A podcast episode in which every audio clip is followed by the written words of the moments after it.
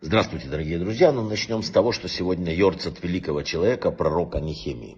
Почему мы разбираем Йорцет? Дело в том, что написано в Кабале, что человек, когда уходит из этого мира, в день его ухода в Йорцет, душа возвращается в этот мир, еще раз просматриваются ее дела, еще раз она вызывается на суд.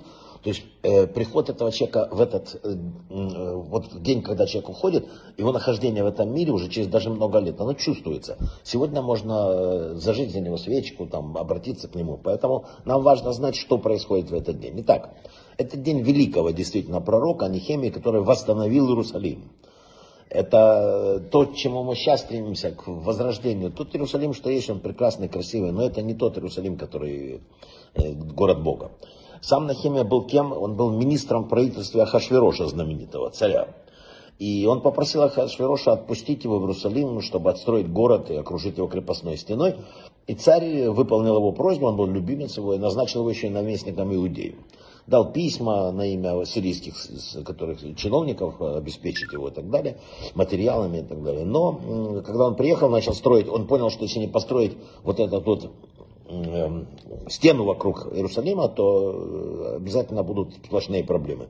Он приехал, обошел город, поставил своих сподвижников вот так кусками. Ты построишь эти 10 метров, ты 10. И разделил их на две части. Одни охраняли город, а вторые строили. Вот так, как всю жизнь мучаются здесь. И вначале всякие племена возмущались, смеялись, а потом начали писать доносы, войны и так далее. Но Нехемия сделал это, да, и восстановил стену вокруг Иерусалима. После этого он отъехал назад к Ахашверошу, а когда вернулся, то увидел, что, к сожалению, опять все то же самое.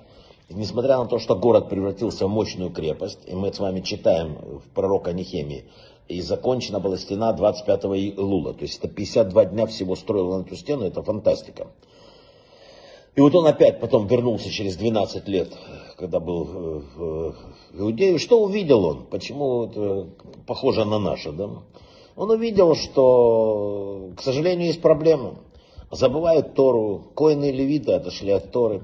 А знаменитый Эльяшив коин, да, осмелился предоставить в аренду часть храма в расположение Тувии, аммонитянина, известного богатого человека. Ну, то есть все повторяется.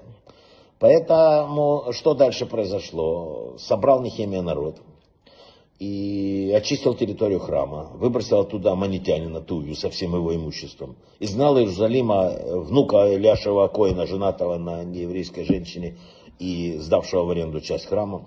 Приказал всем евреям, вступившим в смешанные браки, выслать из Иерусалима своих мужей, жен иноплеменных. И принял строжайшие меры по соблюдению шаббата. Вот, и, кстати, не только на Иерусалиме, на всей Иудее. И удалось ему вместе с Эзрой, в конце концов, изменить ситуацию, привить уважение к Торе. Эти основы еврейской жизни стали потом законом для всех проживающих в Иудее. Вот так великий человек поменял весь мир. Еще, кстати, в этот день сегодня такого простого человека, как раби Эзра бен Шлома, он простой человек, он просто учитель Рамбана по Кабале. И именно Рамбан начал комментировать Тору. Все, вернемся к недельной главе. Иосиф, как в советских книгах писали, образ Иосифа и Иуды. Иуда выжил и принадлежит вечности, потому что у него есть готовность действовать, настойчивость, возможность перенести падение, воспрянуть. А Иосиф это совершенство, он если упал, он уже не встает.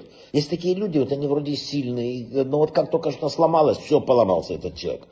Поэтому один это стремление к абсолютному совершенству, это в мире прекрасно, но оно не выживает. А Иуда это мир человека, который умеет преодолеть кризисы, который падает, встает, решает жизненные проблемы, поднимается опять и идет дальше. И поэтому выжил сегодня Иуда, мы все потомки Иуды, и все здесь это происходит. Потому что самая сильная форма, это когда человек не падает, а встает. Да? Что, если Игорь Ребе в книге с Фатемет, он написал интересную вещь. Стоит человеку, попавшему в кажущуюся безысходную ситуацию, встать на путь истины, признать свои ошибки и как бы принять решение о исправлении, тьма превращается в свет. Стоило Иуде проявить преданность по отношению к брату, как жестокий министр оказался любящим братом Иосифа. Еще раз, нужно направлять свой взор на мир, на его интересы, как бы, вот надо отрываться от того, чтобы все время возлагать проблемы, ответственность, там проблемы за твое питание или продвижение на мир. Ты сам хозяин всего. Сделай этот шаг, сделай, как Иуда, правильное решение, выбери какой-то правильный ход, правильный шаг, раскаяться, может быть, как-то в чем-то, что-то сделать хорошее. И совершенно другой мир открывается. Рухнут вот это вот все неправильное, вся эта, как бы сказать, нечисть не имеет сильной, она только кажущаяся. Ну, правда, кажущаяся очень серьезная. Поэтому браха ве-ацлаха, всего самого лучшего. И по словам Заар, мы держимся за материю, а ее нет. Мы не держимся за то, что есть, и держимся за то, что нет. Браха ве-ацлаха.